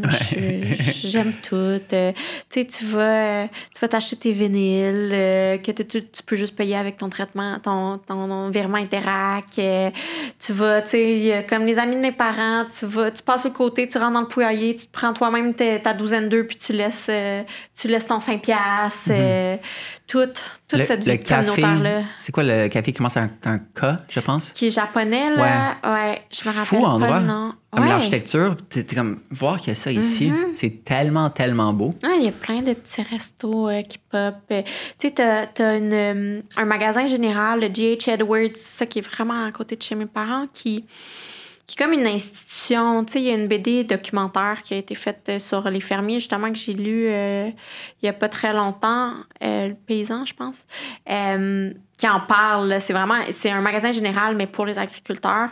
Mais tu sais, tu vas là, tu peux acheter des poussins, mais tu achètes tes pots maçons aussi, là. Tu peux tout acheter. C'est extraordinaire. Puis ça a été racheté par une jeune fille récemment. C'est tellement cool. C'est tellement cool vivre en campagne. Les cantons, c'est magique. Oui. J'ai vraiment découvert cette région euh, cette année. C'est, je suis tombé en amour de l'offre. Mhm. L'offre pour la densité de population est hallucinante.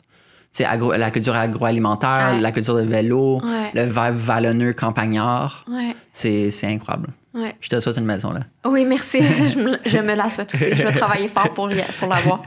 Euh, on peut en parler parce que par le temps que ça, ce podcast sort, ça va être sorti. Valide. Ah, ok, oui, mon Dieu, j'étais comme, qu'est-ce qui va me sortir? Y a-tu quelqu'un qui cancelle? Imagine.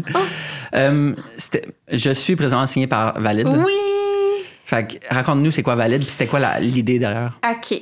Euh, Valid, c'est une agence de représentation euh, pour les personnalités et créateurs de contenu, principalement dans le numérique, mais qui ont comme, comme ligne directrice, ce qui rassemble tous les talents euh, de l'agence, c'est que c'est tous des gens qui euh, produisent du contenu pour avoir un impact positif autour d'eux, qui ont un message à porter, qui ont besoin d'un porte-voix pour atteindre plus de gens. Puis, euh, nous, ben, ça fait 20 ans qu'on travaille avec, euh, avec des, créateurs, avec des artistes, avec, euh, avec des raconteurs d'histoires. Il y en a plein qui sont à l'interne. On a, on a la chance de pouvoir avoir des employés qui font ça à temps plein avec nous. Puis, il y en a d'autres, ben, tu, tu, peux pas les attacher comme ça. C'est pas de même que ça marche, qu'ils soient réalisateurs, qu'ils soient illustrateurs, qu'ils soient justement créateurs de contenu. mais on avait envie d'être meilleur dans, dans l'organisation de ces collaborations-là. Euh, puis on réfléchit à ça depuis des années. T'sais. Puis en parallèle, euh, il y a une agente, une gérante d'artistes, Marilou Hainaut, qui est la gérante. Une légende. Une, la légende Marilou, euh, qui est entre autres l'agente de, de Pierre-Yves que tu as reçu ici qui fait qui est beaucoup dans euh, les artistes en animation et en humour, euh, avec qui on adore travailler. On travaille beaucoup avec ces artistes comme Louis T, Rebecca McConnell, euh, euh puis Wise, justement, qui anime plusieurs de nos shows. Je décris souvent que c'est des, des animateurs plus côté intelligent. Dans le sens, ils sont intellectuels, ils, ils ont une, une curiosité. 100%. C'est ça qui les, qui les relie toutes, qu'ils fassent de l'humour ou qu'ils fassent l'animation. Ouais. Fait, quoi? fait que, on s'est assis avec Marie-Lou, puis on était comment sais, nous, on a envie de, de, de, de, mettre des ressources pour identifier ces créateurs de, qui font, qui veulent avoir un impact autour d'eux, puis de les aider à gagner leur vie avec, avec ça, de créer des collaborations avec Urbania. Elle, elle a une préoccupation aussi avec sa fille qui consomme de la boîte sur YouTube, qui est comme crime, si on fait pas quelque chose, on n'a plus, on a plus de, de moments comme avant où euh, toute une famille s'assied devant la télévision ensemble parce que c'est juste ça qu'il y a, ça n'existe plus. Là, tu as accès à tout. Fait comment est-ce qu'on fait pour euh, propulser les gens qui créent du bon contenu, que ça soit vu le plus possible, puis que ça soit ça que les jeunes regardent, ou écoutent, ou euh, visionnent, peu importe. Fait qu'on a décidé de, d'enfanter ensemble puis de créer une nouvelle compagnie qu'on a euh, qu'on a confié à Andréane Graton, qui est notre, notre agente en chef. Puis on a, on a contacté euh, plein de gens qu'on aimait, de qui on admirait le travail. Puis à date, euh, dans presque... Bon, je peux pas sortir de pourcentage, mais la grande majorité des, des causes ont, ont, sauté dans le train, puis on, on start ça, on lance ça, puis on négocie pour eux, on essaie de leur trouver des opportunités, puis on essaie de collaborer de façon éditoriale sur nos propres plateformes aussi. Je pense que ce sont des gens aussi qui, qui cherchent à inspirer dans leur propre communauté, dans le sens où, tu sais, beau critiquer, tu sais, mettons les changements climatiques, oui, on sait que ça va vraiment mal. Ouais. Je trouve que c'est tellement plus efficace d'inspirer mm-hmm. que de punir. Oui. Puis on dirait que toutes ces personnes-là essaient d'inspirer, tu sais, à voir la vie de manière différente. Ouais pour amener des changements, que ce soit des causes autochtones, ouais. la science, etc. Ouais, exactement. Ah, Même en mode, tu sais, inspiré à faire de l'achat local, à comprendre qu'est-ce qu'on achète pour mieux acheter et tout ça. Fait que c'est sûr qu'on est allé voir des gens avec qui on partage des valeurs euh, de curiosité, justement, de rigueur, parce que ça te prend quand même une, une crédibilité. Euh, mais c'est aussi des gens qui se prennent pas trop au sérieux. parce que je pense que le côté, tu sais, t'en parlais en, au tout début, tu sais, je pense à, d'informer, d'ouvrir les ornières, euh, de créer des ponts. En tout cas, nous, d'expérience, c'est toujours plus efficace quand on y va avec ludisme, avec empathie, avec humour, euh, les trois ensemble.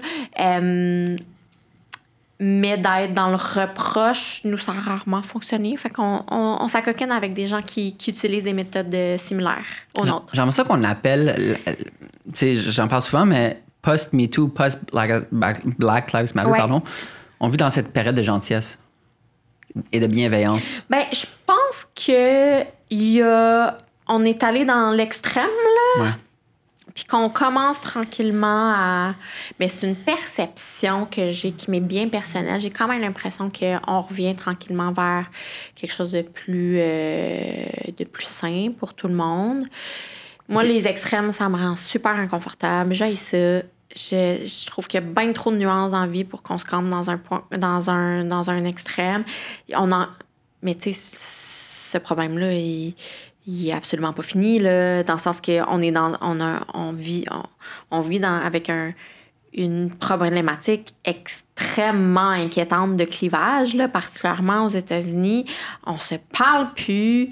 Euh, puis c'est drôle parce qu'Annabelle Soussard, c'est son cheval de bataille, c'est anti-clivage. Elle, elle va dans des zones inconfortables de gens qui pensent pas comme elle. Euh, il faut se soumettre aux opinions qui sont différentes des nôtres parce que euh, le plus grand danger, c'est les chambres d'écho. C'est de juste ça, mm-hmm. de rester avec des gens qui pensent exactement comme toi. Fait que là, si il y a quelqu'un de région un peu plus de droite qui trouve ça non, qui s'en débarrassera pas de son pick-up, puis que tu le traites de cave puis d'arriéré, mm-hmm. ben ça fera pas avancer personne parce que premièrement, tu ne comprends pas sa réalité à lui.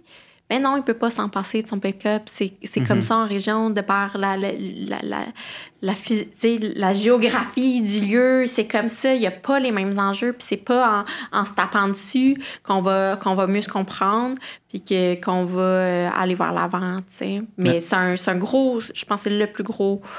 Euh, euh, euh, pas le problème, mais le plus dangereux par rapport à la démocratie, c'est le clivage. Puis le fait qu'on se cantonne dans, dans, nos principes puis qu'on ne veut pas aller voir l'autre, c'est, terrorisant. Mais ça, j'ai vu une page du livre d'Urbania, des 20 ans, qui dit On a donné la voix à des personnes qui ne pensent pas comme nous. Oui. Ça, c'est très cool. Genre Doc Mayou. Ben, c'est ça. Exactement ça, tu sais. Mais tu réfères à, revenir à une période saine? Oui. Ben, j'espère, j'espère. Mais tu réfères, mettons, dans ta tête à quelle période qu'on reviendrait? Pas qu'on reviendrait, mais comme.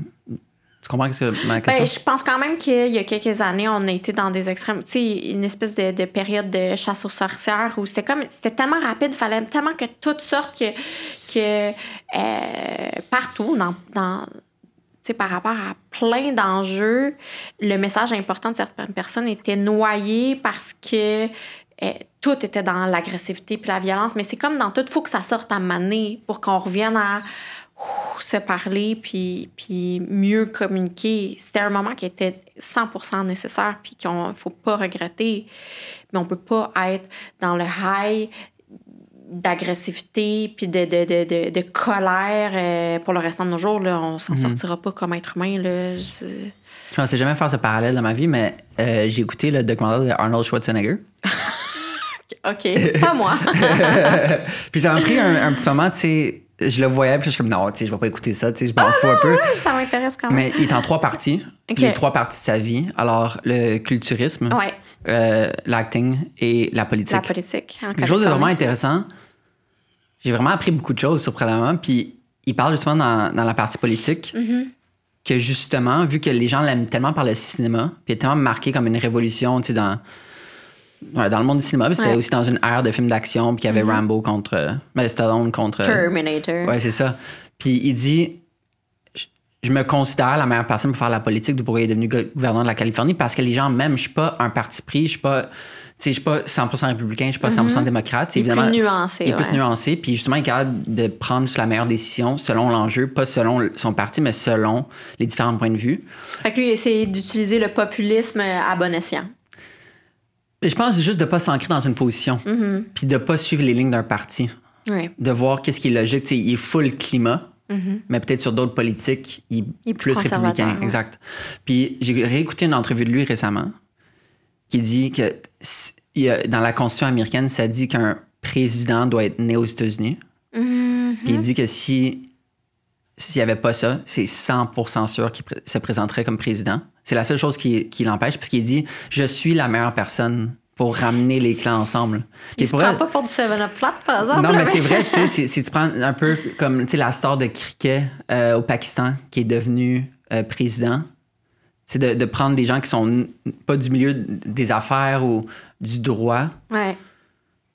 Ben, le président de l'Ukraine, c'est un acteur. Ben, c'est ça, exact. Puis on dirait que ça, pour pallier à cette ère de polarisation, Oh, je sais pas si c'est ça la, Je sais pas si c'est ça la solution. Mais ces arguments étaient logiques. Puis j'étais comme, hmm, c'est intéressant, je comprends ton point de vue. C'est une piste, probablement. C'est une piste. Comment, basé sur ton expérience, si on enlève le brouillard, puis si on enlève méta, faire fi de ça, euh, comment entrevois-tu le, futur des médias?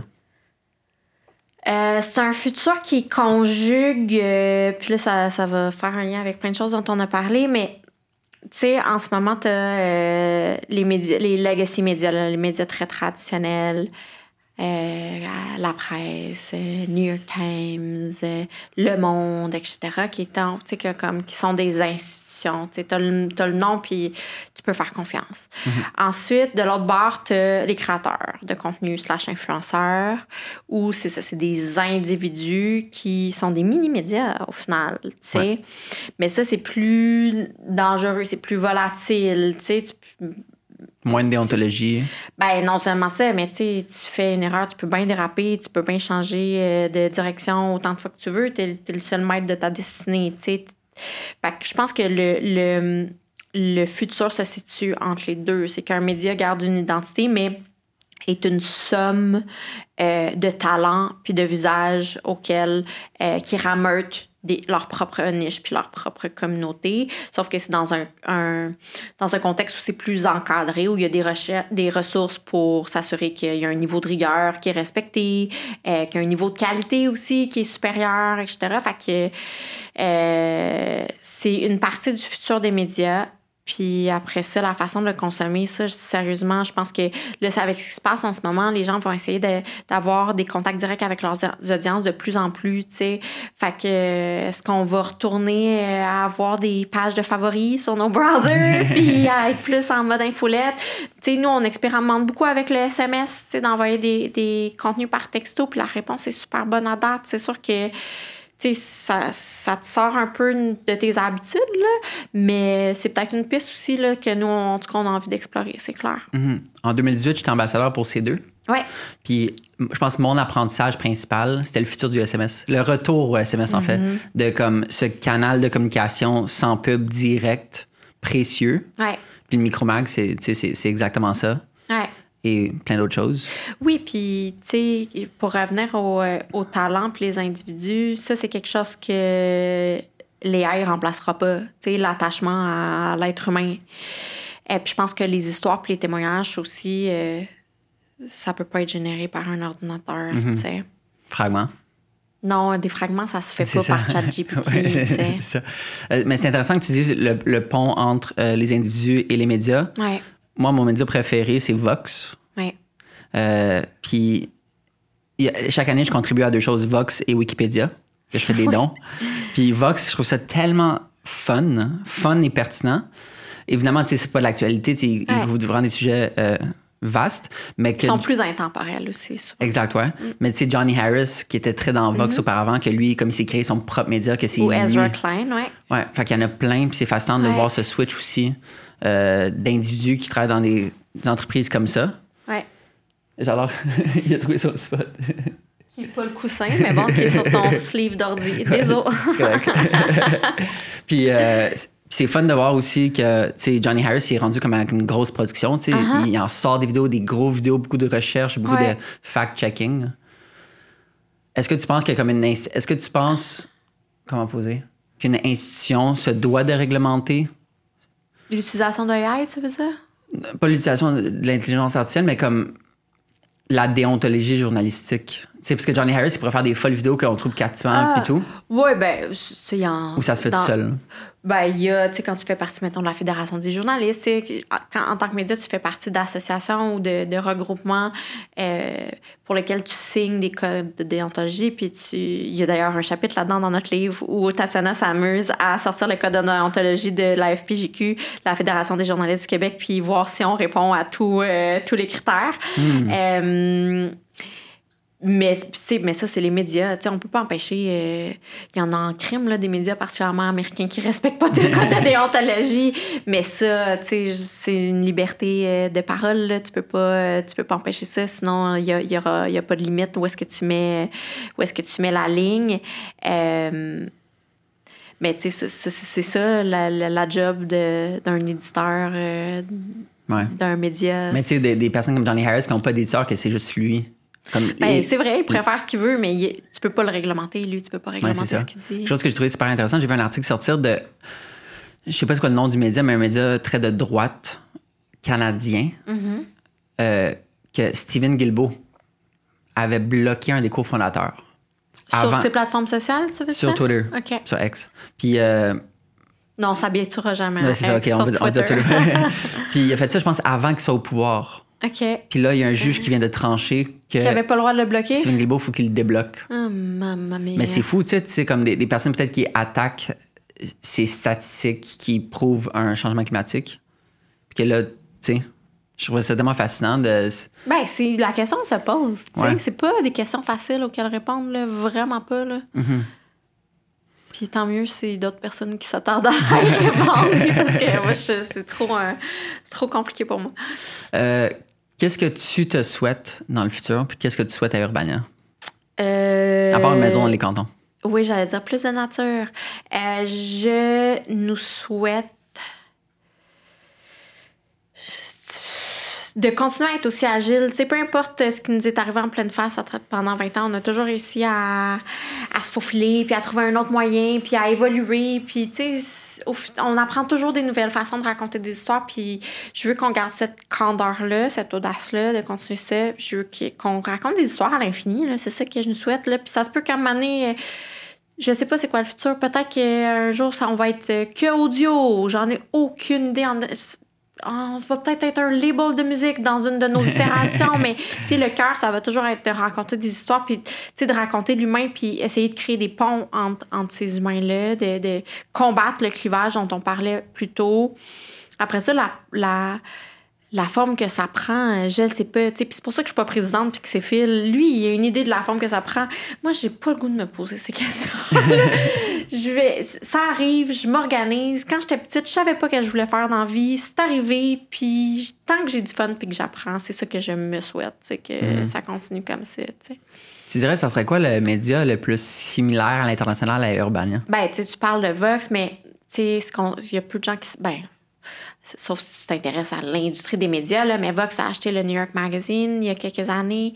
Euh, puis moi, je pense que c'est un de mes médias préférés, New Le York, New York Ma- Mag, ouais. le New York Magazine, qui, inclut euh, The Cut, qui est la- le penchant plus, mettons, euh, beauté et, euh, et euh, mode.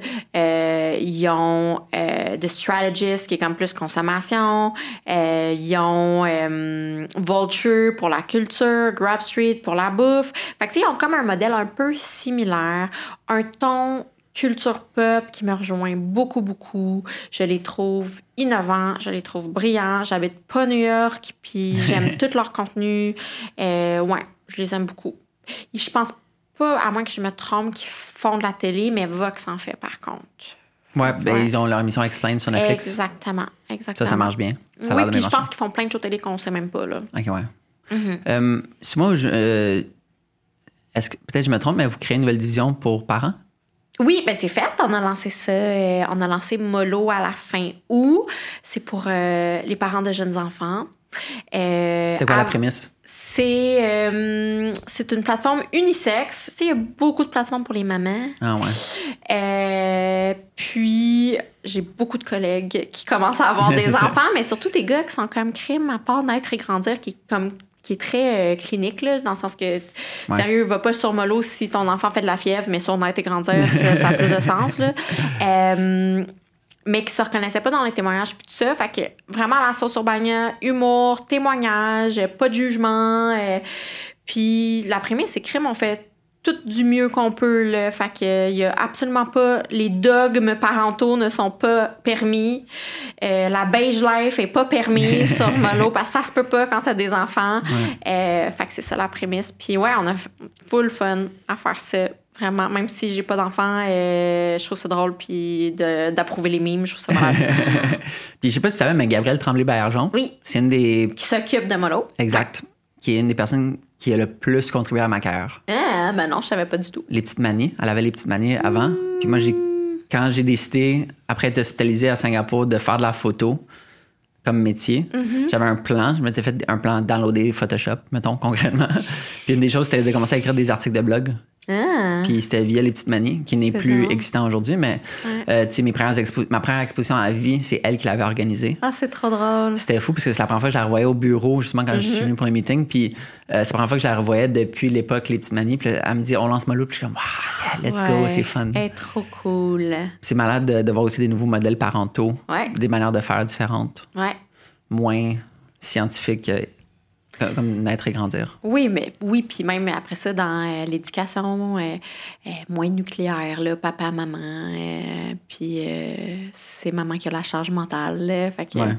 ouais, on essaie d'être plus moderne dans notre façon de voir la parentalité. Je pense que vous réussissez, Ben oui, j'espère. ben, clairement. Raph, merci d'être venu au lieu d'aller d'avoir été au parc Frédéric Bach. Oui, C'était très fun. Merci de nous avoir euh, partagé ton cerveau Merci à toi. avec ton expérience. Puis je te souhaite euh, 15 autres années chez Urbania minimum. Minimum. Minimum. Avec une. euh, avec tout le fun que ça l'implique, tous les défis que ça l'implique. Puis beaucoup de produits frais. Oui, puis on va se voir plus souvent au bureau. On va se voir Ouais. sur mon bureau. Merci, Raph. Merci à toi.